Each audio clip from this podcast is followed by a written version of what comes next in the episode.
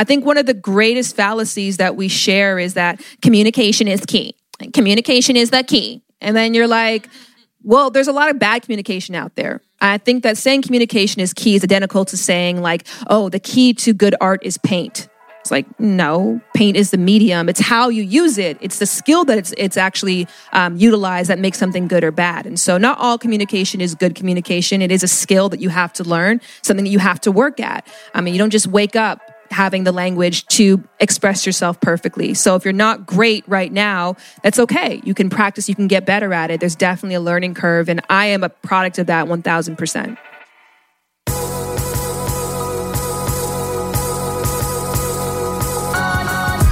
You're listening to the Almost 30 podcast, hosted by Krista Williams and Lindsey Simcik.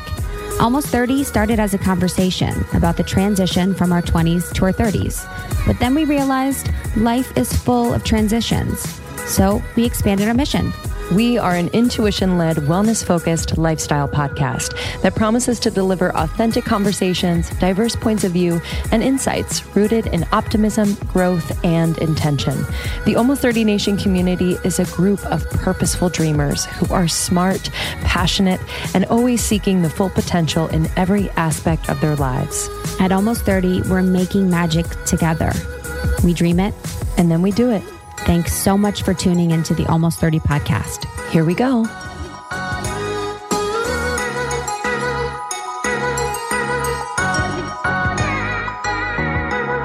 Hello and welcome back to Almost 30 podcast. If you're new, welcome. Hello, everyone. Greetings. It's Lindsey and Krista, your uh, besties, best friends in your ears. We're happy to be here with you support you, laugh with you, make you feel a little less alone. We have really honest, sometimes wild conversations every single week, twice a week. Um, we do an interview on Tuesdays with a guest, and then on Thursdays, you get to catch up with us. What was that review we just read? It was the sweetest review. And she's like, at first I was a little uncomfortable with how they're sharing. Awkward sharing. yeah, honestly. she was like, it, you know, they're amazing. But at first I was a little uncomfortable with their, it was like almost like overshare. I do think we, we've come a long way. Although I know there are people out there that appreciate when we overshare. But I specifically remember sharing about like blowjobs and shit. Yeah, at the beginning. I you know. know? Like just, we're ladies now. I, we're, yeah, I'm a lady. I'm a lady. It is true, but it is when people see and they're like, "Oh my god, I can't believe you said that." And you're like, "What do you mean?" I was, I, I mean, I was single for most of this time, so I kind of felt free to do whatever the fuck. Of course. And I think like if you're in a relationship, you kind of have to like, I can't. You can't talk about dick sucking. Yep. nope. No slob knobbing. So I'm just keeping it, keeping it real quiet. And I wish we could keep going with dick sucking different ways to say I know, it. me too. Slob knobbing. Slob knobbing. Um, I just, yeah, also too, I don't know if anyone feels like this when you're in a long term relationship. There isn't, yeah, I guess it's just like, like there's not much to say, but it just kind of evolves beyond the physical as much. Mm-hmm. You know, at the beginning, it's everything, it's, you know, all connections, but the physical is so fucking present. But after seven or eight years, the physical is always there, but it's so much like more of like a partner bond. Yeah. Do you know what I mean? For sure. And it's fucking hilarious. Like it's hard to like be like a freak with someone that you like joke with every day. Mm-hmm. I was like watching this, I was listening to this Oprah thing, and she was talking about one time with Stedman. She's like, Yeah, I put on this black lingerie set, and I was like waiting on the stairs when he came home. And Stedman walked by and said, What are you doing? and it's like that. It's like when you are a certain way with someone, it's hard to kind of go back and revert and be like, yeah, baby, you know, like kind of talk dirty. Yeah. They're like, what? totally. You're like, who are you? Totally. I, uh, yeah, I think with the long distance thing, it has forced me to not depend on the physical. Cause I feel like if I was in the same city with someone I was dating and could see them more than once a week, it would be mainly like obviously you probably have sex when you see them, or at least that's what I was doing. And I would almost right, depend, ladies. come on, do you hear me? I would I would depend on that expressing myself physically to convince them to like me. totally. So it's kind of nice, and I've known you know Sean for a long time, so it's it doesn't feel um, unfamiliar, but yeah, just it's so much deeper. It's just when you get to like be, become close to someone without the physical all the time. Yeah. 100%. Feels good. And how are our, How our are them? single single girls Yeah. out there? How are the singles? Singles. Is that what they're start a- saying? Yeah, these we're gonna we're gonna start a new podcast called Singals, and our alter ego, our alter egos that are single. It just rolls off the tongue. I know Singals is actually amazing, and I want to create like a fucking jean jacket with Singal on the back. Um, but yeah, you were single this time last year. I actually don't remember what I did. I think you went to Hotel Joaquin Mm, Probably. because I had him check on you. I'm just kidding. It's usually my mo. Yeah, birthdays and and and uh, Valentine's Day. I usually go somewhere by myself. I don't know, I, and it's not sad. It wasn't sad. I always just Yeah. kind of like to like be alone on occasions like that, at least for a little bit, just just to kind of check in with me, because like. I'm sure you all can relate. Like on those certain days, people are like, "So what are you doing? So what are you doing? So what are you doing for your birthday? What are you doing for Valentine's? Blah blah blah." It's like I, I don't know. Yeah, it's like you want to have a plan Uh, but I but I On your own terms. Yeah, on my own terms. Yes. Like I don't I don't know. because you don't want to be like ah, I don't know because then they're like, well, we should, and then it's like I don't want to. I don't like you that much. I don't want to. oh my gosh. Um, Matthew McConaughey made an Instagram. It I love him. is insane. It's terrifying. Where'd that come from? There's this is where I'm bringing it back. So I'm looping it back, you guys. So so right now we're talking about Matthew McConaughey's Instagram. But you said checking in with me. In one of his mm. posts, he's like, I'm checking in with the M and the E.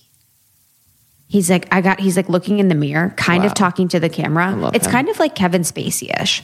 It's like I gotta be checking in with the M and the E. And it's very like country. It's like he's doing a character. It's bizarre. Love him. It's like it's like he's been in Hollywood so long he doesn't know when to like not act. Mm. Or he's just like pulling one on all of us. Uh, he completely, You know what I mean? Hundred percent. I feel like if I had that many people following me, I would just have a blast being a fucking weirdo all the time. Yeah, not that's giving true. a shit But but this is the thing. Why? Why? because it's hilarious. But why would you even be on Instagram if you're like that famous? I think there's a part of him, or maybe his manager says you got to stay relevant. Oh, let me find the video, you guys. It's actually the funniest thing on officially McConaughey. Okay, ready? When people come to my page, I want them to see see me. Um, look, this is my first venture into sharing myself and my views with the world, and I'm a little bit nervous about it. Um, you're like posting because selfies quite frankly, You're not I- sharing your I'm- views. I'd like. I know I want to have a monologue. I'm not sure I want to have the dialogue. but I've learned that you got to have the dialogue to Dude. have the monologue, just as you have to have a monologue to have the dialogue. So I'm looking forward to it. I'm looking forward to uh, sharing who I am with you. I'm looking forward to seeing if uh, if who I am translates, if what I want to share translates. Translation. If it tickles your funny bone, if it makes you think a second, if it makes your heart swell up a little bit, Oh. if it makes you take a quiet moment for a walk and go, I got to check in with the M and the E. Hopefully, Dude, have some fun with there, it. though, and let's, let's, Thanks, again, McConaughey. Keep the high eye, not the low eye. High eye. There, what? There is nothing more Matthew McConaughey than two things. Saying, quite frankly, and the whistles in the Yes. Should I make you take a quiet second? second to just be. That is, I love him. Makes you take a quiet second. Makes you So in- weird. Checking in with the M and the E. Like all you're posting is like a picture, literally like a selfie of you with your gin that you made. It's not making me check in much. Yo, got to stay relevant. I honestly think it's his manager saying, Yeah. Matthew, I'm sorry, you got to get on Instagram. Yeah, 100%. He literally like hang, probably hangs out in his barn all day, and his manager knocked on it and was like, Matthew, you have to get on Instagram if you want to promote your gin. Like, you got to start it. you know. checking in with M and the E. So I don't know how we got there, but that's well, how we did. oh, for all you sing gals, check in with the M and the E. yes, that's the point of this. you guys got to check in with M and the E. Yeah, I think it's important because honestly, if you are kind of in the space where you do want to call in a partner, I think it's important. Like that that's literally what I feel like I did sort of maybe for the better part of those 6 years where I really got used to and and began to very much love my time alone. And it, there was something that happened where the moment the months where I was like, "Damn, I'm good." was when like things started to happen. I was like, oh, this is kind of it. Because then you start to attract the person that kind of sees you in your independence and you're able to kind of dance together as individuals rather than like codependent. 100%. Living. You come in as an independent person. Mm-hmm. And then as a person that's been dating a while on Valentine's Day, it means uh, absolutely nothing to me. Yeah. Not to be cruel and unusual. I got tickets to a concert for Justin. So I think we're going to go to a concert on Sunday, which will be Oh, fun. cool. Yeah. What concert? Uh, Digable Planets. Totally. It's like an old, I know, it's like an old hip hop Cool. group. And I, when I first met him, I was in the back of a four by of a forerunner in Alabama when I had visited him at college or met him at college. Oh, yeah. And he was like, his friend was like, dude, Krista knows all the best groups. And he's like, like what? And I was like, named like these people. And one of them, I said, Digable Planets. He was like, oh, isn't that funny? It's like old, cute. which is cute and fun. That's really fun. So I told him, I'm like, hey, Sunday night we're going to a concert. Like, FYI, you better do something. You know, like I'm ah. doing something, so you better do something. Totally. Well, I think it's a fun. classic move. Fun too to like be able to plan each plan something. 100%. I think that's so fun. He'll plan. adorable. He'll plan one. He'll plan everyone because he knows that's your your 100%. jam. Sean's coming out here, so we're gonna do nothing. Just look at each other. Just touch each other. Fucking look at each other. So that'll be fun. He was actually at the show. So was Justin mm-hmm. that we put on in LA and are going to share with you today. Our LA live show with special guest Shan Boodram. Such a blast. This was so much fun. Lindsey and I kind of did like a set at the beginning. We talked a lot about our dating life, which was hilarious and fun. So that's at the beginning. And then we go into a fun conversation with Shan. She is a sexologist, relationship expert, and one of our favorite people. So it was really fun to just dig into her about all things relationships. So you will get the behind the scenes live show experience with almost 30 with Shan, which is so much fun. Yeah, and we're really excited. In um, the later part of this year, we will be on tour, uh, doing our live shows again, and we're really excited to um, see you on the road. So we will be in a city near you. So stay tuned for those tour dates coming out. But this will give you just kind of a taste of of what a live show is like. So much fun. You can find Shan on Instagram at Shan Boody, and she has the book, The Game of Desire, out, which is your guide to dating all of the things. Um, we've actually had an interview with her previously on Almost 30 podcast. So if you want to get into that conversation, I highly suggest you do it. You can search Almost 30, Shan Boody, and it will pop up. Yeah. Thanks so much for listening. We love you. Um, just a few announcements before we go. We do have our retreat coming up in May in Malibu at the Calamigos Guest Ranch. Can't wait to see you. You can find more information almost30podcast.com slash retreat. And I think that's it. And just thanks so much for your support and anyone who writes a review. We read all of them, your DMs, your emails. Truly, it means the world. So thank you. Here to support you as well. And we'll see you on the other side. See you soon. Okay, I need to introduce you to a revolutionary new app, um, Superhuman. I have been doing these superhuman activations every single morning for the last three weeks. Let me just tell you, I kind of fell off of my game after I had the baby. Most of my time and energy was going to him still is, but I have been able to carve out time in the morning before I get into the swing with him. And I've been doing these activations. I do a lot of the shorter ones because I don't have a ton of time. But let me just say, this is new. Like, this is a new type of audio that um, are super energizing and really specifically designed to transform you into your future self. So I know a lot of us want to manifest things. I know a lot of us are thinking about planning for the future, um, but a lot of us feel stuck. And so I've just felt like this has unstuck me in just the most beautiful way. So I've been doing a lot of their pep talks. I've been doing some of their writing activations. Uh, this morning I did the three morning questions. It was a seven minute, really vibey writing activation that I love. So I had my journal out. Um, yesterday I did a pep talk uh, about tackling procrastination. There's a part of me that procrastinates quite a bit. So I'm just I love this. I love this. There's going to be an activation for you for this moment, for this day. Uh, it's incredibly supportive. So, we actually interviewed Mimi Bouchard, the founder, not too long ago. Check out that interview. Uh, and we have a sample of one of the activations on our feed. So you can check that out as well. It's way easier to implement into your routine and far more effective than any other audio app out there. I've just noticed that I'm doing it much more consistently. So please don't miss out on this crazy deal. They rarely do discounts. On top of the 14 day free trial, get over 60% off your subscription for a limited time only at activation.com slash almost 30. Literally, there is no risk. If you change your mind and forget to cancel after the trial, you're covered by their money back guarantee. The offer is only available through their website, not on the App Store. So that's activations.com slash almost 30 for 60% off. It expires soon. I am juggling quite a bit lately. I have a new baby, um, six months in, and uh, we are finishing our book and running a business and a marriage and a house. And um, it's just a lot, but everything is all good and just my dream, but it's a lot.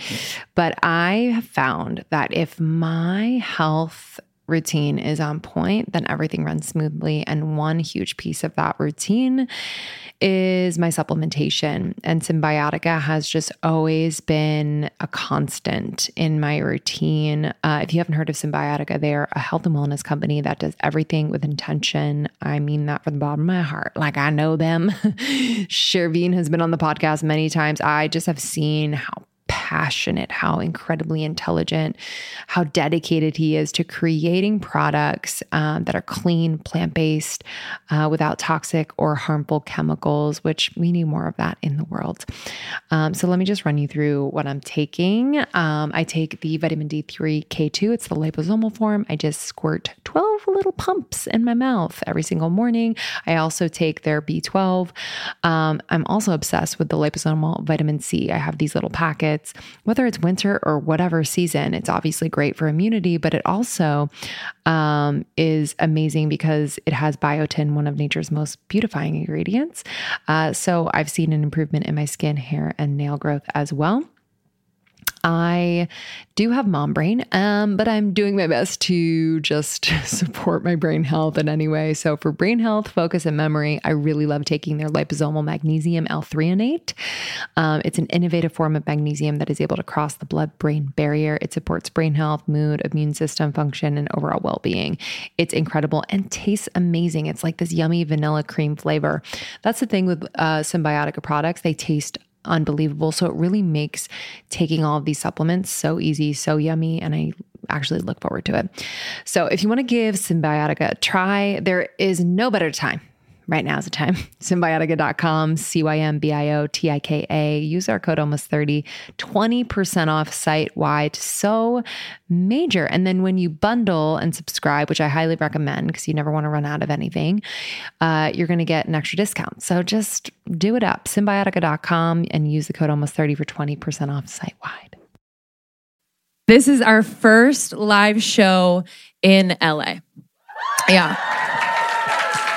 And it's our last live show of the year. So we're really, really excited to close the year with our family here in LA. We've been on tour uh, all year, actually, for the past two years um, on the road, and it's been incredible. We've been all over the world. We just got back from Australia. So, y'all have friends in Australia. It's pretty crazy. Almost 30 Nation is alive and thriving all over the world, and it's just really beautiful to see. But yeah, it's been such a whirlwind. We're three and a half years into the podcast, and it's become something so much more than we could ever imagine. So we're just really, really proud and really happy you're here. Yeah, and I want to give a shout out to our Phoenix girls who came. We love all y'all. the way from Phoenix. What the heck? We got eight of y'all, Phoenix girls. Thank you so much for coming. and yeah, if you guys don't know Almost 30 podcast, Lindsey and I started Almost 30 when we were transitioning from our 20s to our 30s. We're now over 30. So the joke's up about being almost 30. It's the joke that I hear every day of my life, actually. What are you going to do when you turn 30 and we're over 30? So that's what's happening. We're going to blow it all up. Yeah, we're going to blow it all up. Um, but we felt like we didn't have the answers to a lot of life's questions. I felt lost. I felt confused. And she was sort of in the similar boat where our late 20s, there's a lot of decisions that you're making that mean a lot to your future life. What career you're going to go into, who you're going to marry, if you're going to have kids, finances, body, all of those things. So we wanted to sort of bring the conversation to the airwaves. And what happened was a community was created. And that's really the basis of Almost 30 is the community of women and people that are a part of Almost 30 Nation and help create this wonderful world that we live in today. And um, we just, we're really excited, especially tonight. We haven't had a conversation like this in a live show setting, a, a conversation around uh, sex and relationships and pleasure and flirting and all the things. So we're really excited to just get really juicy and vulnerable with y'all tonight. But you know, Krista and I always like to kind of meet ourselves where we are when we start the live show and just kind of share what's on our mind and heart as it relates, especially to the topics that we're going to be discussing tonight. So take it away. And if you guys didn't expect, there was a lot of weird dates before I found Justin, who I've been with for seven years now, I think. I add a year. All I add a year each time I say it. I'm like, I think it's been 10 years just to like make it dramatic. So people are like, wow, that's a lot. Like, and so people don't think I'm crazy. So they're not like thinking I was pressuring it or like rushing it because your girl wasn't. Your girl was real chill and laid back about it, which is one of my most proud moments that I was a chill future engagement person. But we had some weird dates before we found Justin. So, do you guys want to talk a little bit about my weird dates? Because you know they're good because your girl's from Ohio. So, if it wasn't weird boys, it was my brother. Because in Ohio, we just do it a little different. There's a little, it's a little, it's a little different. So it feels lucky to be here, first of all, for that fact. But in Ohio, we do a little different. One of my first favorites was definitely, so I'm dating a guy and he's like, let's go on like a double date. I'm like, okay, perfect. I feel like I'm always wanting double dates, but they're never happening. So he's like, let's go on a double date with your friend Jackie. I'm like, okay, she doesn't have a boyfriend, but sure. I'm like, okay, whatever you say. So I'm like, okay, well, who's who are we gonna go with with Jackie? Like, and he's like, my friend Tanner will come. I'm like, I know the name Tanner. I'm like, okay, cool. So it's me, it's it's me, him, and Tanner and Jackie. I'm like, I'm like, what's going on? I'm thinking he starts to, I'm like, does he, I'm like, is it, is he starting to like her? I'm like, are we like starting to like Jackie? And then it was actually confirmed because he was like, I think we should switch. and I was like, okay. So him and his friend had planned for us to switch the whole time. I know it's, it's not that sad. It was like I peeled out in my Honda Civic. I was like, "Fuck you guys!" Literally, it had like a tall spoiler. Everyone was like, "That car's sick." I was like, "I know." so that was one that was very interesting. And then there was another one where I dated a guy and he ate a steak with his hands. Has anyone? Do you guys? Hot. Does anyone do that? I know it was like. Can't tell if I'm turned on or grossed out. And it was at a, a Longhorn Steakhouse. But in Ohio, that shit's nice, to be honest. It was like, I worked at Outback Steakhouse for three years. Saw like 40 engagements. It was amazing. But anyway, so we're at Longhorn and he's like ripping it apart and he's like eating with his mouth. And I'm sitting there and I'm like, I think that because it was a steakhouse, he thought he was like done. He's like, oh, it was like nice because it was a steakhouse. And then that was like all he needed to do was like the steakhouse in the name. And then he could just like free for all, like eat it with his hands. And now I'm vegan. So kind of turned me. So I had the the steakhouse one, and then there was one where I got into the car with a guy. He's playing Dave Matthews Band, as you do, which was not the not the problem. And he goes, "Okay, I'm gonna. Uh, I have a surprise. I'm gonna do a surprise location for the date," which always is like, mm, okay, like. I, I love the concept of the surprise dates for guys, but it's like, are they ever going to be like looking at Yelp reviews like we do and like looking at like the Instagrammable like Instagrammability of the location and like really understanding like I need everything gluten free or like really getting the vibe of what you're feeling that night? No. So He's like, I have a surprise. He's like, Do you want to guess? I'm like, Okay. So I'm like, um, I don't know, but it better not be fucking Benihana, which is like, yo, Benihana is in Hamilton, Ohio. Benihana was like the shit, to be honest. And I actually don't know where my angst against Benihana came from. I was like, I don't know why I was like angsty against it. I think I was just like trying to create like a hierarchy of restaurants in my head in like Ohio. I was like, I don't like Benihana.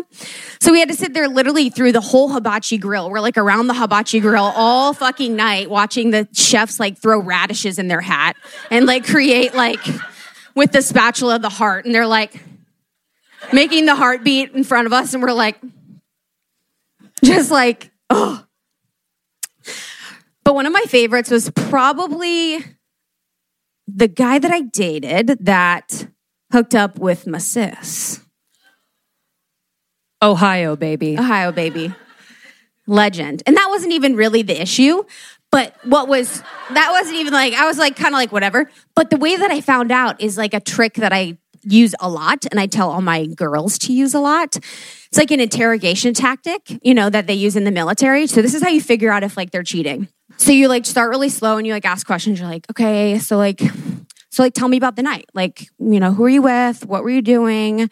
Like who was there? All of that kind of thing.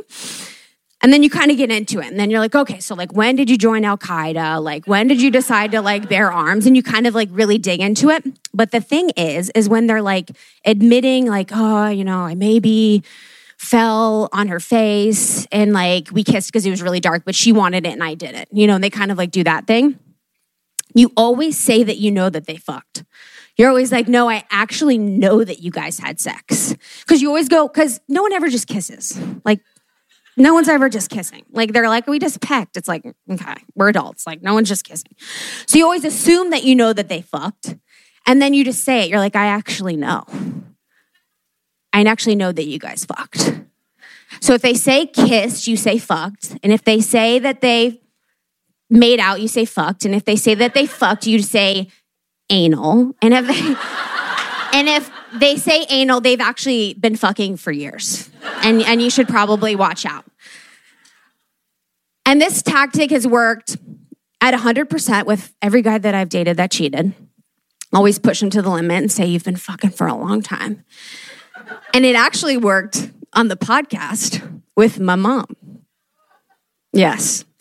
I actually didn't know. This is like secret, so doesn't leave the place actually didn't know that my mom was like fully cheating on my dad.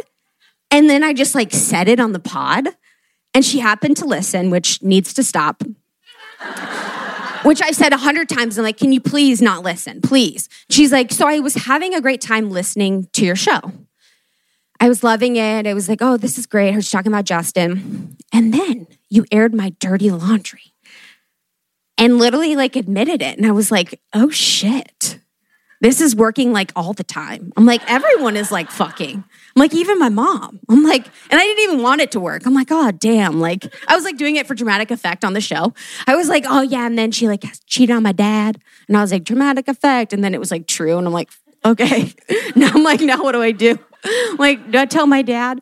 So it's been, you know, interesting dating all these guys, but they brought me to my sweet, sweet Justin who, yes, very sweet, who it honestly took me like four years to figure out that he like was nice. Like I he, like I to believe it. Like I would just wake up every morning and be like, like, is he like fucking with me? Like, can a guy just be like really nice? I was like, is he just nice? Is that it? And through the whole engagement process and like the wedding, it's been so interesting because so I haven't done shit for it. I'm not doing anything. I'm just kind of chilling, but I keep asking everyone for advice. I'm like, what's your advice? Like, cause it's just like an easy question. Like people want to talk about their wedding, whatever. And I'm kind of confused of like why everyone's doing it. Like, why is everyone continuing to get married when they like fucking hate it? I'm like, they're all like, oh. so it's really actually really hard. And they're like, we had to mortgage our house remortgage our house. We had to take a loan out. And, you know, I, I, definitely wouldn't do a big wedding and I probably, you know, wouldn't wouldn't have a party and I wouldn't do it here and I wouldn't do it there. I'm like, you just got married like a week ago. I'm like, why are you like why is it so why are we still doing these things that we hate? Like everyone is like finds it so stressful, but no one is like taking the action to make it not stressful and just like kind of do a party. And even when I was like working in the corporate world, even at like my first job, I would like sit there and be like, wait, so we have to be here every day? And they're like, yeah, you're 22. Like, you're going to be here every fucking day. I'd be like, oh my God, no. like, I can't. Like, we have to go to happy hours together. I'd be like, oh my God, I can't. and then the marriage part happens, and they're like, everyone's like, marriage is so hard. And I'm like, what? I'm like, I don't know why. Like, why does it have to be so hard? I'm like, I remember seeing a post from Hailey Bieber. It was like an interview. it was like an interview with Hailey Bieber, and it was like, it was literally a week after their wedding. She's like, they're like, tell me about marriage. She's like, marriage is really hard. I'm like, yo, how? Like, it's literally been a week. Like, it should be hard later, I think. And I've always said, you know, when people ask for like advice about my relationship if they ever want any. I'm like, you know, my number one tip definitely is like fear. I'd say all the ladies that are dating guys, your boyfriends are probably terrified of you, to be honest. I think Justin is scared of me 95% of the time. Where like I come in and he's like, he's like literally so scared. He's like, okay. He's like, so she looks a little raggedy. That's normal. He's like, okay, so hair is like kind of crazy, but that's normal. It's like, I don't see a smile just yet, so let's wait, let's hold off. And then he's like thinking in his head everything. He's like, okay, did I text her back? Like, is the apartment clean? Like, all these things. And he's like, I propose, so okay, I've got those points going for me. But he's just like waiting because he's so fucking scared of me, literally. And another thing, another one of my favorite tips is with meals. You know, have your dinners, have your candlelit romantic evenings. And for Justin and I, we go to two separate restaurants all the time. So we always have my vegan spots, his meat spots. Mine are like Green Goddess Collective, like Rainbow Child Juicery. His are like Griddle in the Middle, like these like basic ass places because we literally cannot go anywhere together. And that's how the pennies do it. You know, the sweet pennies which is our nickname for each other, which actually stands for penis. It's true. We call each other Penny, which stands for penis. So we'll do like Penny Hanna, Penn and Jerry's, Penny and the Jets, Benjamin Button. There's really like a lot you can do with it, but it's been amazing and fun. And Justin has been, you know, the biggest gift in my life. And going through this process with him has been incredible. I'm sure he learned a lot about me and my dating tonight, which he probably didn't know. So I'm very thankful for that. And tonight, talking with Shan is just going to be a blast and a dream. I fell in love with her when we saw her probably a year ago on stage, and like she had these like underwear on, was like, is she looked like Aaliyah. She had these like low pants, like cargo with these like Aaliyah underwear, and just looked like a fucking baller. And I was like, I'm gonna be friends with her. And I don't know if she thinks I'm her friend yet, but I'm trying really hard. so it's gonna be amazing, and I'm so looking forward to hanging with you guys. I love those dating stories. Thank but I have to agree, Justin is the best. But I just want to thank you all for like formally having me as your designated single girl on almost 30. Yes. So yeah, three and a half years with the pod, but I've been single for seven. If someone would have told me that I was going to be single for seven years after my last relationship, like calling the convent or joining a cult, like I'm done. That's pretty daunting if you think about it. If you were told like you're going to be single for the next seven years and you're like, fuck. I thought I was going to be married by the time I was 28, have kids by the time I was 30, you know, the whole deal. But, you know, there's a different plan. But I felt like, you know, when I first was, I'd say the first three quarters of my singledom, I was really searching outside of myself for the answers, for the guy, for the life I was dreaming of. I mean, I was on all of the apps. I even was on so I was on Tinder, met a guy, and I was living with my um, best friend who is gay, and he ended up seeing him on Grindr the next day. It's like one of those things where I was like, okay, so this is how the apps work. You just got to have, it's like a filtering through numbers game. So I was on them for years. I would definitely just put myself out there and like do things I didn't want to do. Nothing crazy and inappropriate, but more just like settling on a regular basis. I was working in the bar industry. I was a bottle girl, sparklers in the air, lighting my hair on fire. And I met some really interesting characters. One in particular I remember was snorting uh, pre workout like powder on the table. I was like, don't you guys do Coke? Like, I'm confused. But whatever.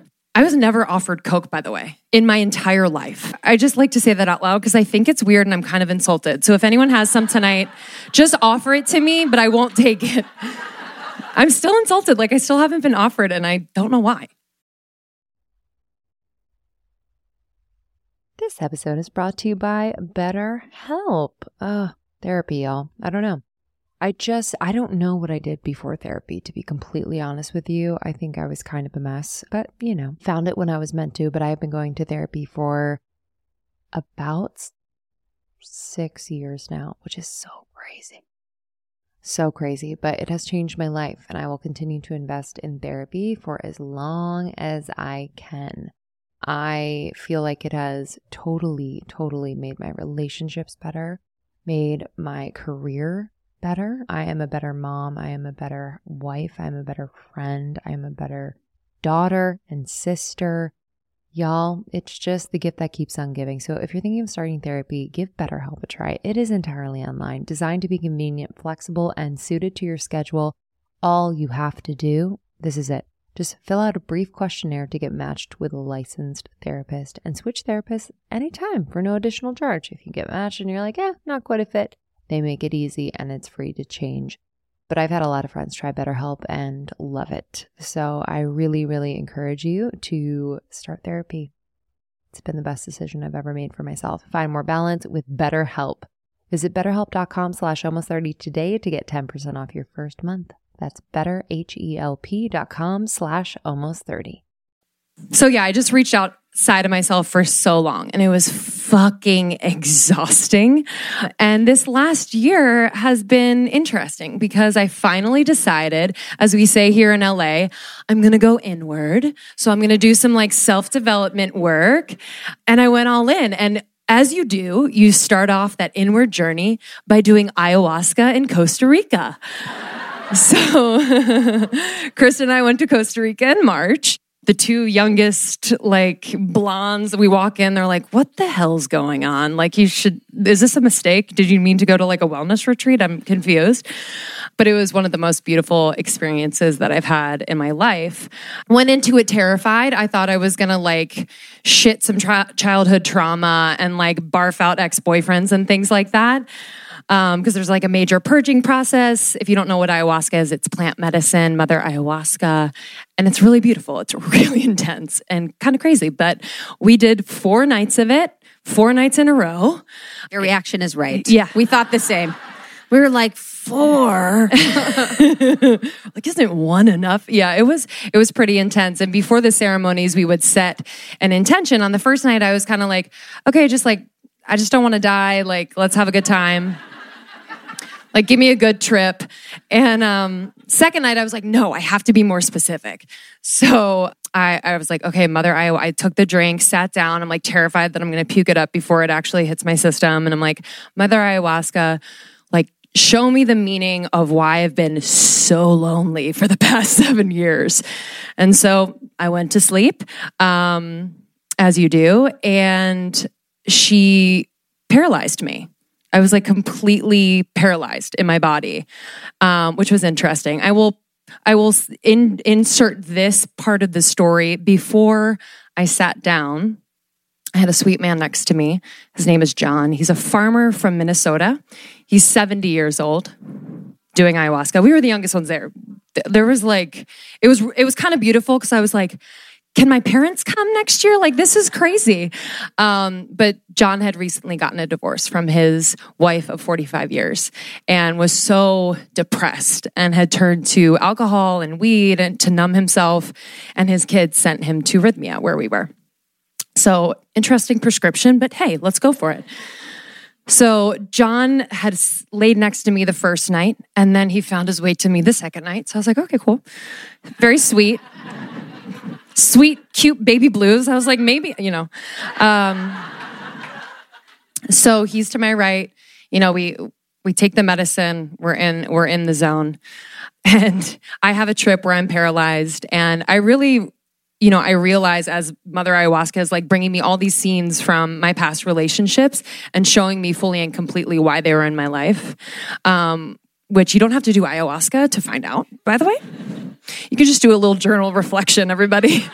it's fine.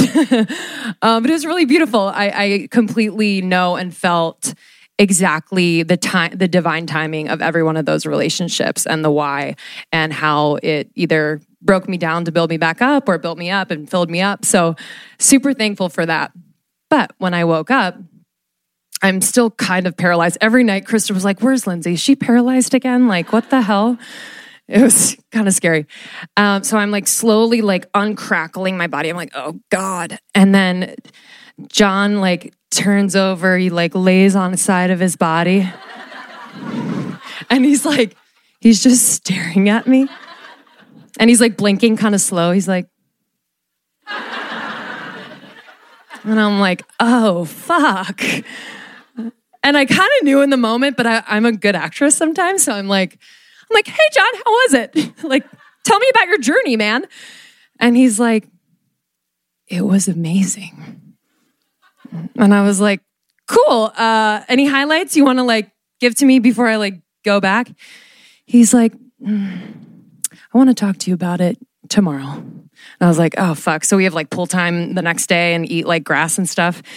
And he pulls, he goes over to Krista because it's high school. You know, you got to go to the friend to talk to the friend. Sweet John, like He was literally. also in, member in front of everybody, Oh, the entire group. yeah, we were in a we were in a, a public group. Yep. And he's. Do you want to? yeah. So we're in a public group and you talk about your journeys and everyone's like, I saw a hundred aliens and I saw like God. And Lindsey's in the front row and John's right behind her. And I go to the bathroom. So I'm like in the back and I'm like, okay, hanging out.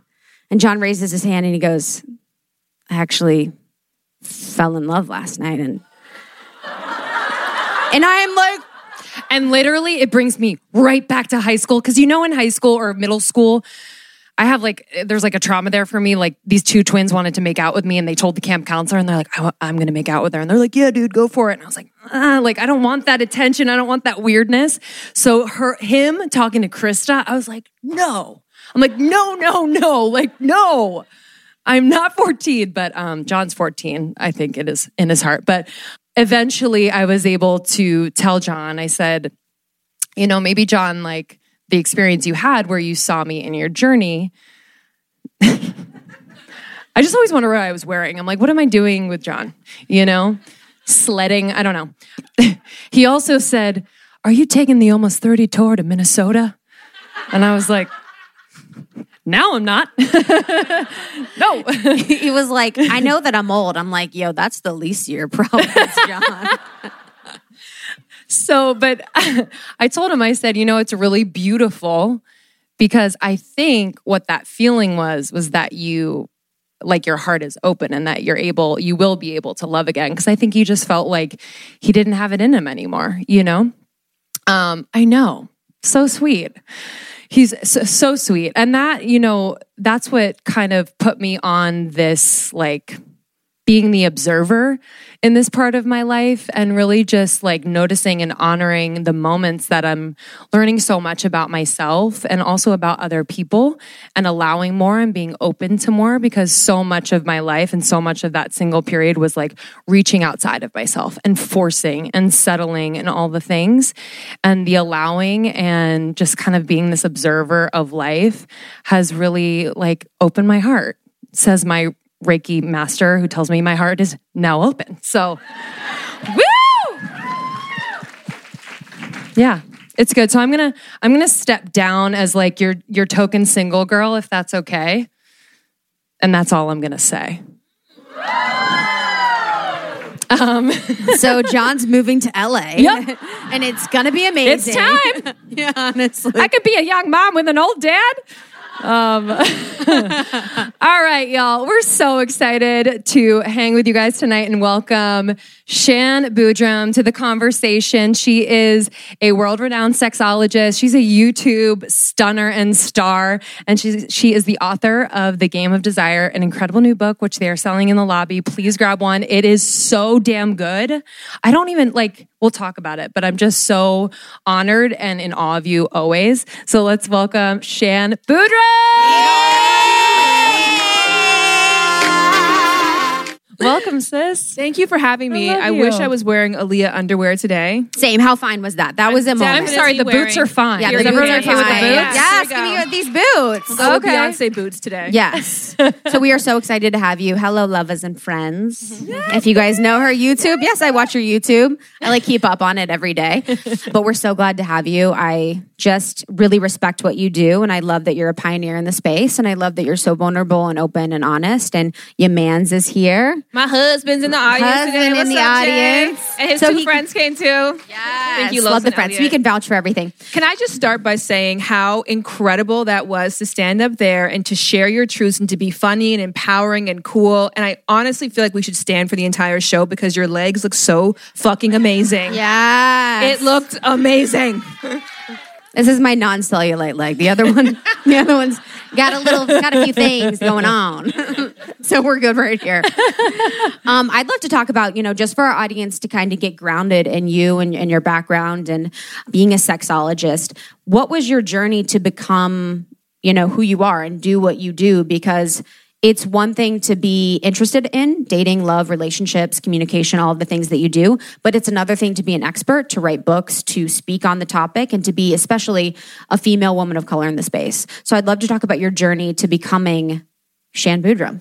Yeah, you know what? Actually, I I don't know if we talked about this last time on the podcast, but what did you want to be when you were young? Like, what were you really great at? What was your thing? I just said whatever people would want me to say. I was like, they're like, you should be a pharmaceutical sales rep. I'm like, that's what I want to be. At five, that's what you wanted to No, be. literally, they're like, you'd Ohio, good ladies and that. I gentlemen. like, I wanted to be the first dancing tennis player.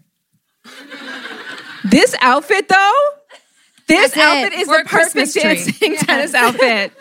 Um, I think a lot of the times we think of purpose as something we have to find and go towards. And for me, it was rediscovering what my purpose was. Like, I genuinely think that I was born to do what I now do for a living, which sounds weird if you put it in a five year old context, but um, I genuinely, Honestly.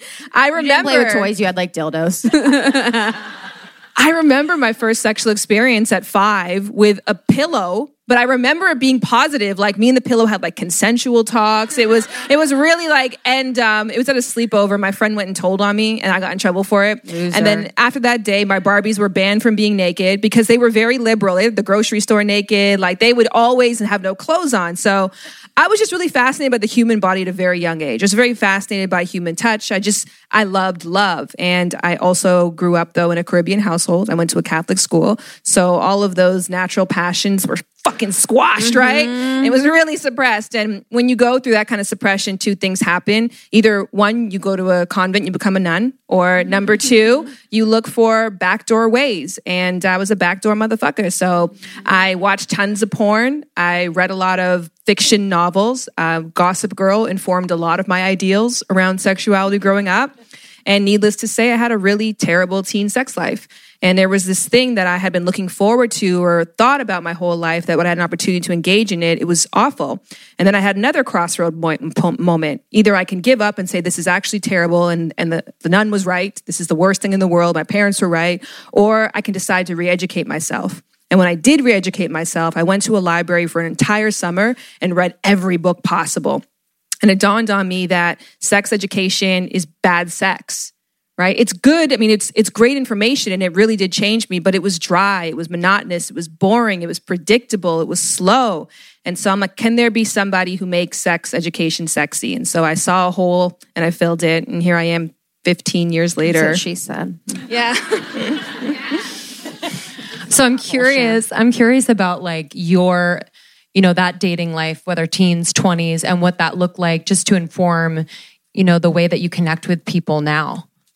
Yeah, I think in my early years, one, I remember a gym class, the sex ed teacher, and I remember her talking about the clit, but everything was like this motion. It was like, this is the vulva, that's the vaginal opening, this is the anus, this is the clitoris. And like my interpretation of that was the clitoris was a button inside of the vaginal canal that only the right penis would be able to find. So I spent some time looking. Um, and I also just never really learned or about saying no. I also learned, I also didn't understand that sex wasn't currency. So I feel like a lot of my sexuality was searching through other people and not really knowing what was right for me and waiting for there to be this partner who would unlock this potential I felt I had. And that obviously led me to a lot of people who want to take advantage of me. So I think about my teen sex life, it was just a lot of partners, a lot of uh, heartbreak, zero orgasms. Um, and I'm grateful for that in some ways because it led me to what I do today. So disrespectful. Those early relationships. Just before we get more into like the sex relationship stuff, I do want to talk about you in this space that you are. Because me watching you, I do see some of the discrimination that you get just being a young female woman of color doing your role. Because I think people assume that if you are a sexologist or if you are an author, you have to be an old woman or an old man, or, you know, they have this ideal stereotype of what that person looks like feels like, acts like. So, what is that experience been for you? And what is your journey now making peace with that? I think um, I acknowledge I'm disruptive. I'm a disruptor, right? Like I think even at 19 years old when I began this journey, it was a really disruptive thing to do. Like my parents would definitely tell you that shit.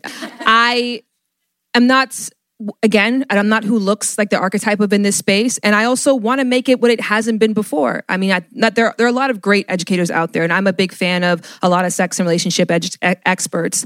But I think that this is supposed to be a fun space. It should be inviting. It should be explorative. Talking about sex should be just as fun as fucking, right? Talking about dating and love should be just as interesting and explorative and just engaging as actually doing it. So I rely on some not so scholarly ways to bring my message apart or uh, bring my message up. I think that intimidates people and I can understand why. And especially again, if you've gone through 20 years of your life being told this is a bad thing, you're not supposed to talk about it, you're not supposed to do it outside of the bedroom, you're not supposed to, you're not supposed to, you're not supposed to. And then you have somebody who's on stage wearing a vibrator necklace and thigh high skin, like snakeskin boots, it doesn't, it feels disruptive to you. And so I think that I've come to peace with it because I'm like, everybody's journey is different and I'm trying to push people along a little faster. And people don't like to be pushed, but I have seen beautiful things come out of the work that I do. And there's so much more positive than negative, but I think that the negative is just a natural byproduct of being one of the first. So my big message is I want everybody to be a sex and relationship expert. I want everyone in this audience to be like, I know what anal plug's best for you, you know, or I know what kind of relationship structure will be best suited for you. Like, I want everybody to feel like this is an area that they have got authority in. Because we're not talking about something that's obscure like carpentry, although if you are a carpenter, shout out to you.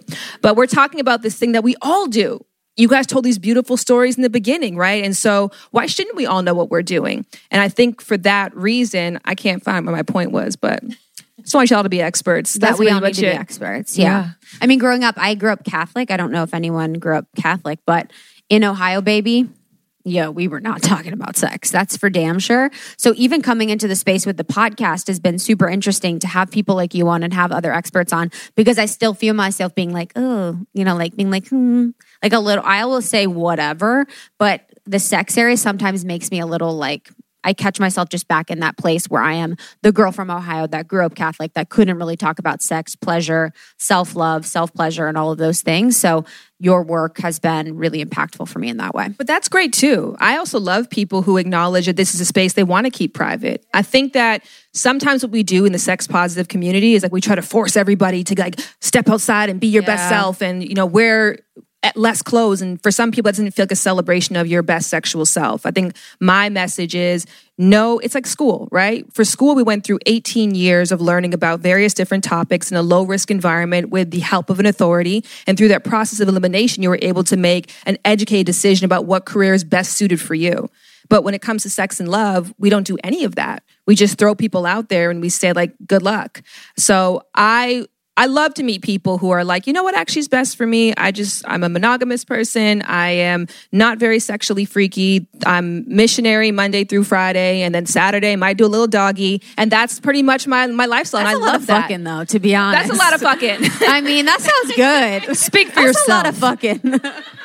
Um, I love what you said before about, you know, really kind of cultivating that conversation outside of the bedroom too. Cause I think, again, a lot of us don't feel comfortable having that conversation. But then if we want to say anything, it's happening in the bedroom and it's not really the time to have like a grounded conversation. So I guess my question is like, what does that look like outside of the bedroom? Like, what, how can someone start a conversation like that or and involve their partner because i'm sure one of the two in a couple might be a little bit more uncomfortable than the other so like what does that look like I thought I could probably pass the mic just. Oh, now. I was ain't like- answering that. Okay. I, don't, know- I don't know that one. I think that uh, communication is a culture, right? It's not something that you just pick up and do. And I, so I think whenever we call it the talk, we do a disservice to it because it has to be the ongoing conversation. And the more that you talk about, it, the more comfortable that it gets. And then again, it's kind of going back to that talking about sex should be as fun as having sex, right? So it can be flirty, like what turns you on? Like what's the most exciting thing that you've seen? What's the freakiest porn category you've watched? Like when's the last time that you got tested? Because I actually I went a couple weeks ago, and you know my, my results are looking pretty good. Like it can be, it can be fun and engaging. Like mine aren't. They're like, I'm not sure yet. i have to say when shan's asking these questions you can't see it maybe you can demonstrate i mean the look down and up that she's Yes. doing makes me want to tell you when the last time i was tested like, was so do you have HSV one or HSV two? I'm really into it. Just it doesn't have to be stiff and awkward. And I think a lot of the times too, when we think about talking about sex, we default to what we don't like or how we need things done. Versus if I'm telling you what I love and what's been great, it's actually almost natural for me to say. And I I go by the yuck versus yum. Um, that's like my tactic for talking about sex in general. You can tell somebody like yuck, like you fuck like a rabbit. Or you can say, yum, like I really love it when you go slow with me. Like you're really intentional and you hit me in the all the right spots. Like that's my favorite thing. And so the positive reinforcement I think can massively be helpful. But all in all, it's the more that you talk about it, the easier it gets. I am a prime example of that. Like my filter's so broken. I can be at brunch talking about fisting and I would not even register that that's not normal. So if it doesn't feel comfortable for you, You're like, listen up. So he's gonna squat on you and shit on your chest. and they're like, pancakes are like being placed on the table. They're like, 100 you know the first time that you you know that you built a piece of furniture it was awkward. The first time you did a layup. Builds furniture. ikea. I was talking about my ikea I folks right? Um, the first time that you do a layup the first time that you do winged eyeliner everything is going to feel unnatural until the muscle memory is built up. Um, i think one of the greatest fallacies that we share is that communication is key. Communication is the key. And then you're like well, there's a lot of bad communication out there. I think that saying communication is key is identical to saying, like, oh, the key to good art is paint.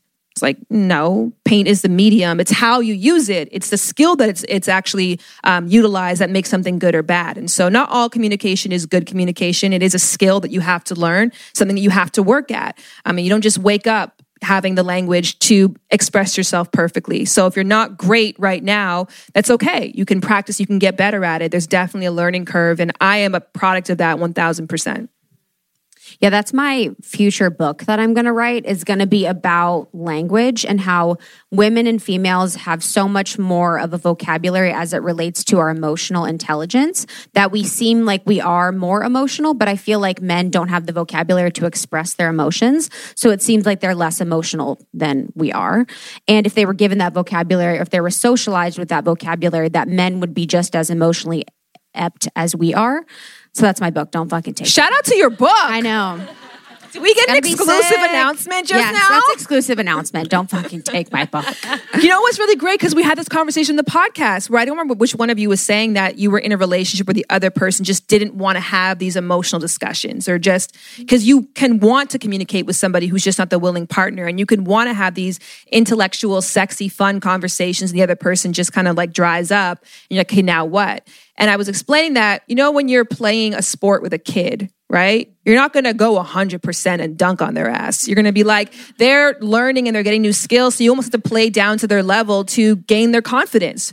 So if every time you're having a conversation with somebody, and especially you guys are experts you know you're undeniable experts to me it's very intimidating. So you you almost have to go down to their level to build that confidence up and make it enjoyable and fun going back to that at all times like this is supposed to be pleasurable. Like let me tell you guys something we don't need you to fuck. There's enough people on the planet like we're good. If you're gonna have sex do it because it brings you joy. If you're gonna couple up do it because it makes you a better person you can provide value to somebody else. Like you don't have to do anyone else a favor and, and force yourself into this. So have fun at it. Like and that's i even love what you said about marriage is not being work or relationships not being work. Like i it's there's a difference to me between like challenging and hard work.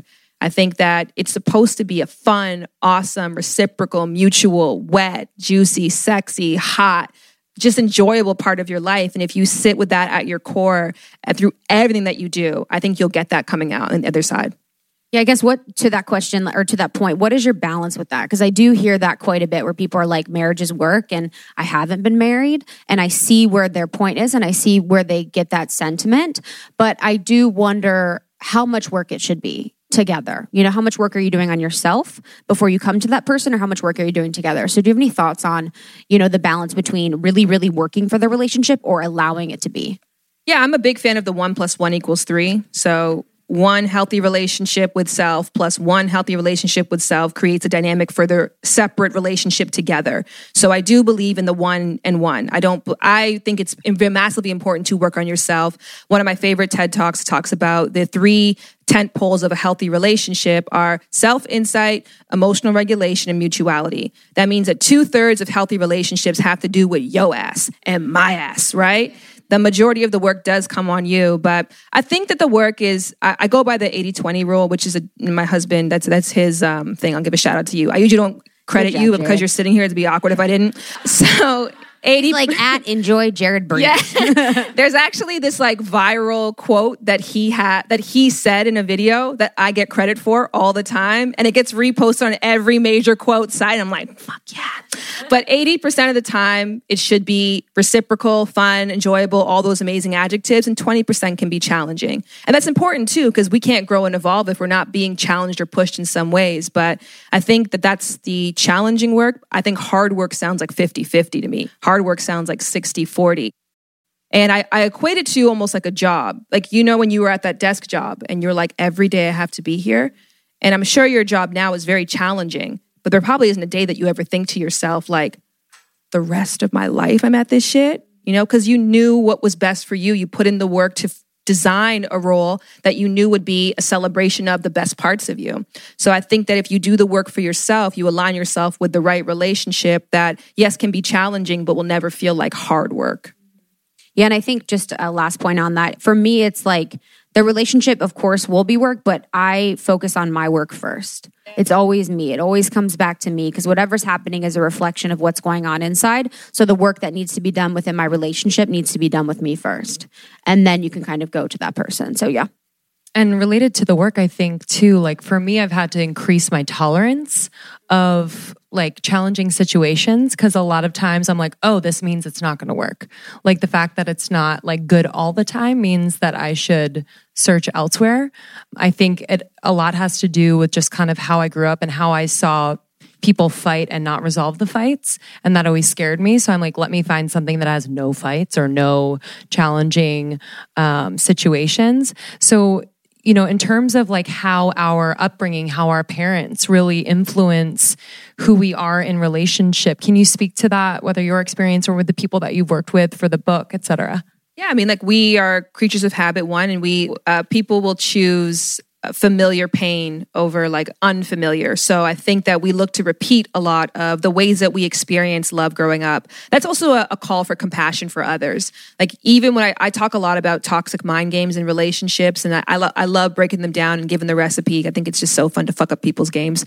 Uh, but that the one thing I say in that is you have to be mindful that even though people are using these strategic ways to manipulate people into unhealthy relationships, they're mostly doing it because they believe this is the only way to express love. That this is the way that they observed, they saw an uncle or they saw somebody, um, it could be an aunt, um, they saw someone in their life do it, and this is how they're repeating it because they think this is how they make connections. And so a lot of it is uh, a one for yourself to analyze, but also two to be compassionate when you see someone not loving the best way. But yeah, we absolutely do try to repeat the, what we've seen before in the past. And that's why therapy is an incredible way to break the cycle. And I'm so glad to be part of the generation who's starting to realize that. So shout out to you, who I'm sure most of you guys go to therapy. If not, clap for yourself anyway. Therapy, baby.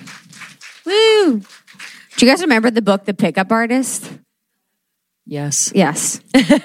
Li- Do you remember that book? Yes. It was literally the stupidest fucking thing. Uh oh, she's I- going to challenge it. I kind of love it. What? So you guys hate that? I love it because I think my book, The Game of Desire. Yes. Um, the main thing with that book that was so important for me is that I wanted to give people clear cut strategies. So I think the one thing that men do well is that when they give advice, it's like a manual. It's like do this, put Yes. this here. Here are the parts in there necessary. And women, it's a lot of theoretical. Like be um, be confident, which I Yeah. hate that.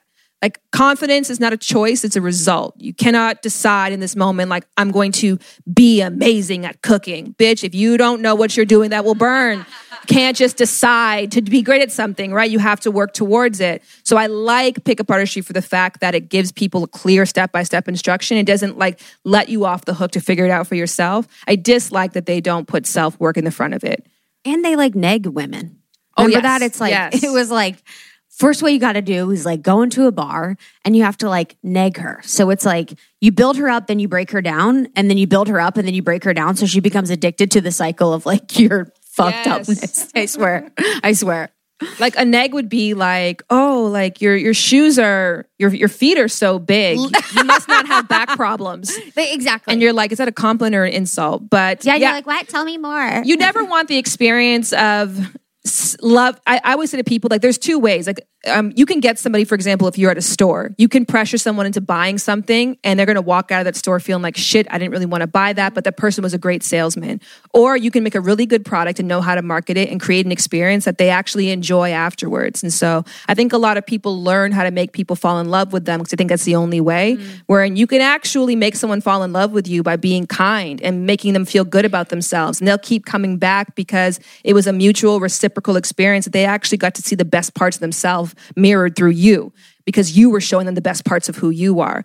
I just think, again, it's just poor uh, education. And I appreciate the intent that's there because they do want to connect, but they just haven't bought my book yet. But we can fix that. in the lobby. It is so good. And I want to talk about the book. In the book, you talk about um, dating with dominance, which I really love. Can you, for everyone in here who's dating, single dating, can you describe what that is? What that Yeah, looks just get like? into the driver's seat. I don't necessarily mean like five o'clock, pick me up. Like I think people hear that when they hear dating with dominance, right? Like it's really, it's not that.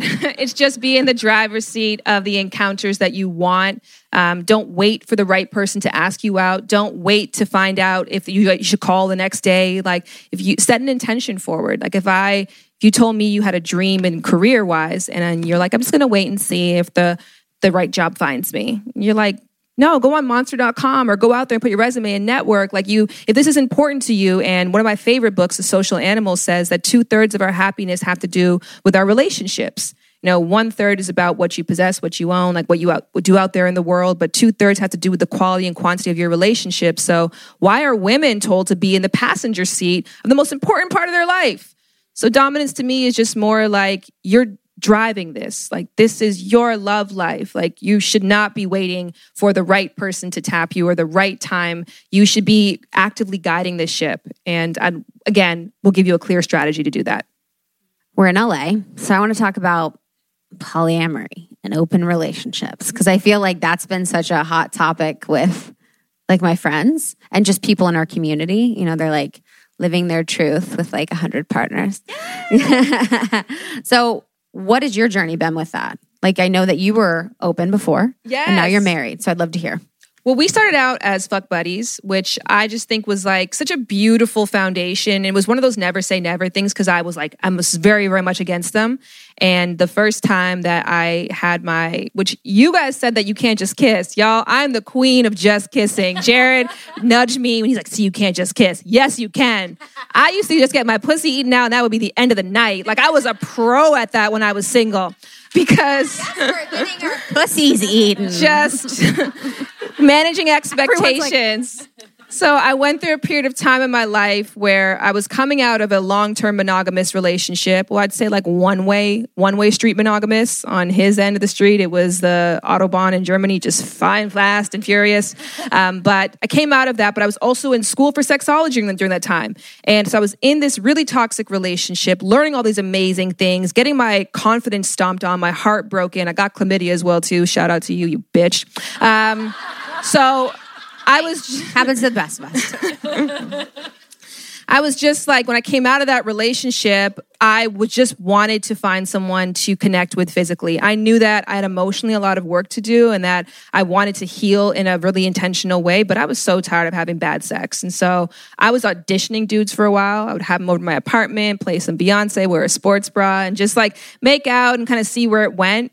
And Jared was one of the people who came over. And I remember, Jay, he was uh, fingering me and he had this look on his face like he was painting. You know what I mean? Like,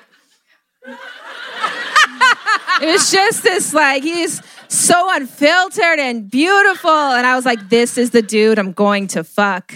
And uh, not that day, like maybe like a week later, we actually did, but that's how our relationship began. And it was because I was so, again, intentional about what I wanted and we were very clear. And I just really loved it because it was so much less about who he wanted me to be and just a complete embrasure of who I was.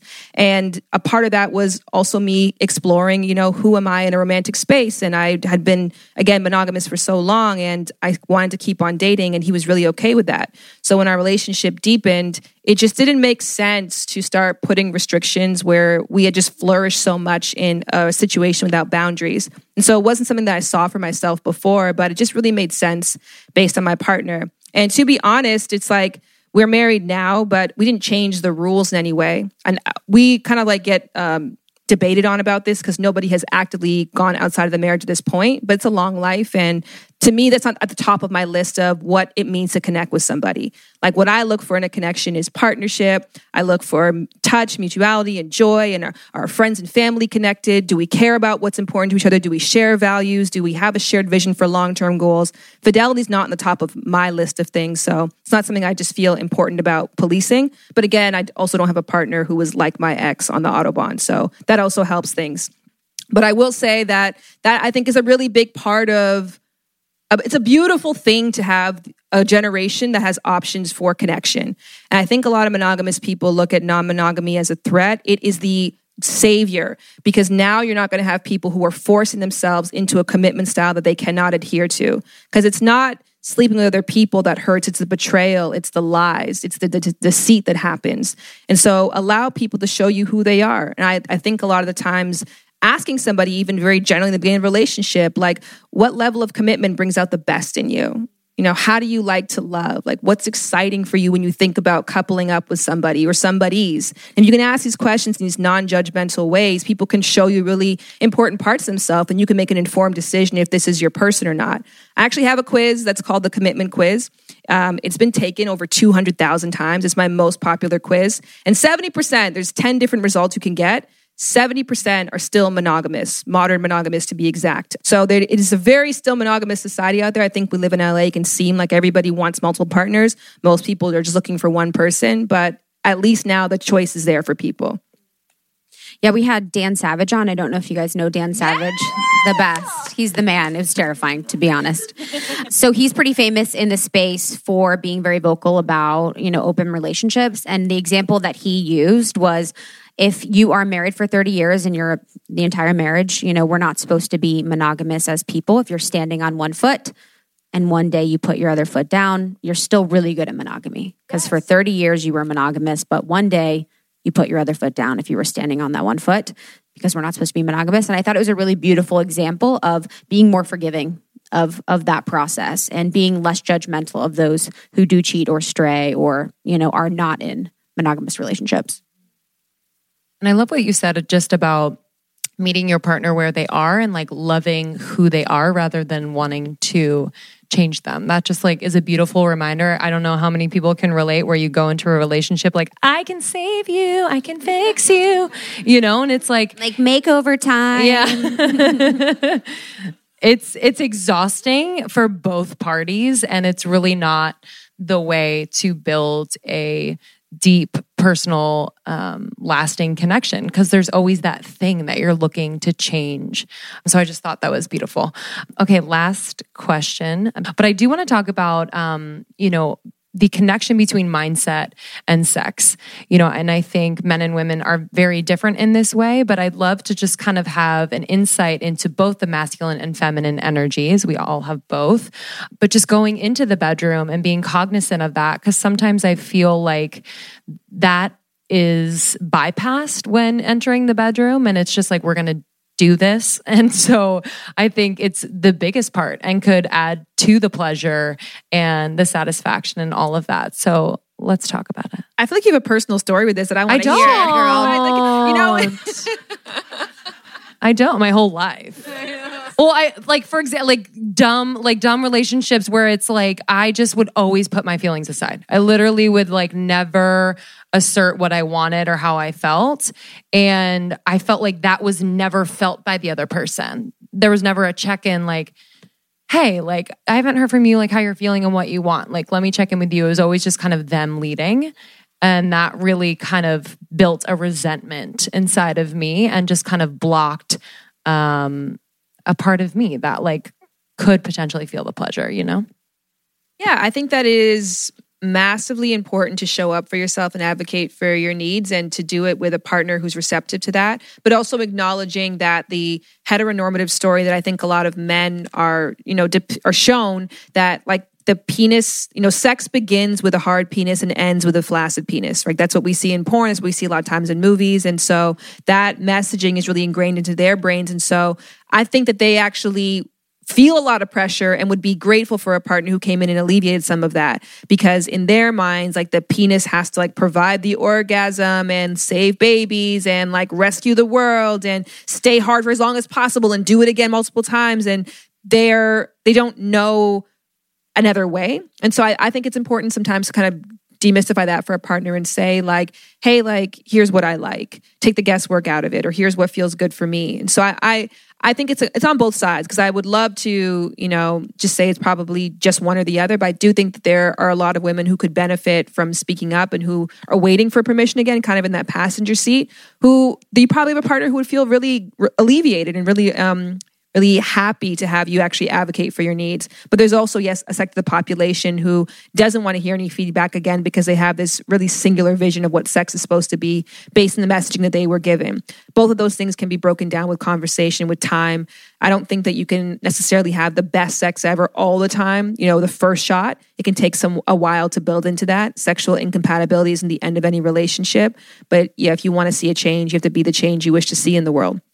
I think a beautiful quote it's it's Gandhi, but Yeah, know, um, know. it's Jared. But I'll like take it today. honestly you're like shan boodram Yeah, no, that is exactly, exactly the feeling. You know, I think to empower each other, you know, in that in that way is just deepens the the potential, I think. Like and what you said, like a quote unquote bad sex life is not the end of a relationship. You know, I think a lot of people think that and kind of use that as their marker.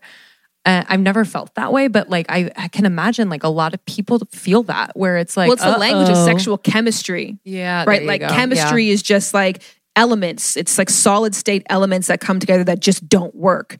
Versus like it's not about chemistry. It's like compatibility, and compatibility is a work in progress. It's not a, like a steady state. So if it doesn't work at first, it's probably just and again too like so much of it one of the most fascinating things I got to do with my YouTube channel is interview men about their sex life because I thought it was all the same. I thought any hole will do and it's all one size fits all for them. And it was interesting a back to back interview I had where one dude was like, I want to give a PSA to all women, stop giving hand jobs. Like we we have enough. We've done enough on our own. We know what we're doing. Like we just don't need them. Thank you, but we're okay, ma'am.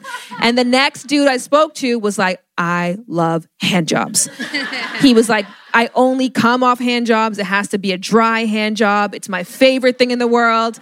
And I told him about the other dude, and he was like, Tell him, bring the hand jobs to me. And so that was also wow. Like there's nuances for men too. Can you imagine like, drying off your hand? You're like just what making sure you're extra like rusty. You're like okay. So I think sometimes we make the assumption for men as well too, right? So it's also about creating the culture that you want. If you want your partner to ask you, you may have to ask them. And it might take them a while to pick up on the hint, but yeah, creating the culture that you want in the bedroom can do wonders. Let's give lovely Shan a hand from this evening. Where can people find you? Tell them about the book and all the things. Well, I just want to say that I have lovely Bill who came out here to sell the books. And so. I want to support Bill in his like coming out for me. That was really lovely. So I'm doing buy one, get one free. So I bought books. And so if you buy one, I'm doing one that I paid in my own pocket and giving it to you. I also have a bunch of sex toys. Some of them are like upwards of like a hundred dollars retail. So if you buy two, you get a sex toy. Um, I will sign them all. I will show you love, but thank you for showing me love for having me here today. It is such a joy. And I love what you guys do and seeing you live. Like this shit right here, Netflix special. Yeah, What's that's up? true. we love you, Shan. And thank you all for coming out. This is a so dream. much. we love you. We love you so much. Thank you so much to Shan Boodram for joining us for the LA Live show. Thank you to Big Beautiful Curves for opening the show and setting the tone. Thank you to the Dynasty Typewriter Theater in LA for hosting us. And of course, Almost 30 Nation. Thank you so much for showing up always. We had a blast with you. And we're here to support you. Join the secret Facebook group. We're having conversations in there all the time, laughing, supporting one another, asking questions, being ourselves. And go to almost30podcast.com. You can check out information on our retreat coming up in May in Malibu. And of course, live shows later this year. Stay tuned for those dates and cities. And as always, we love you. Thank you so much for your support. We would not be doing this if it weren't for you. So until next time, love you.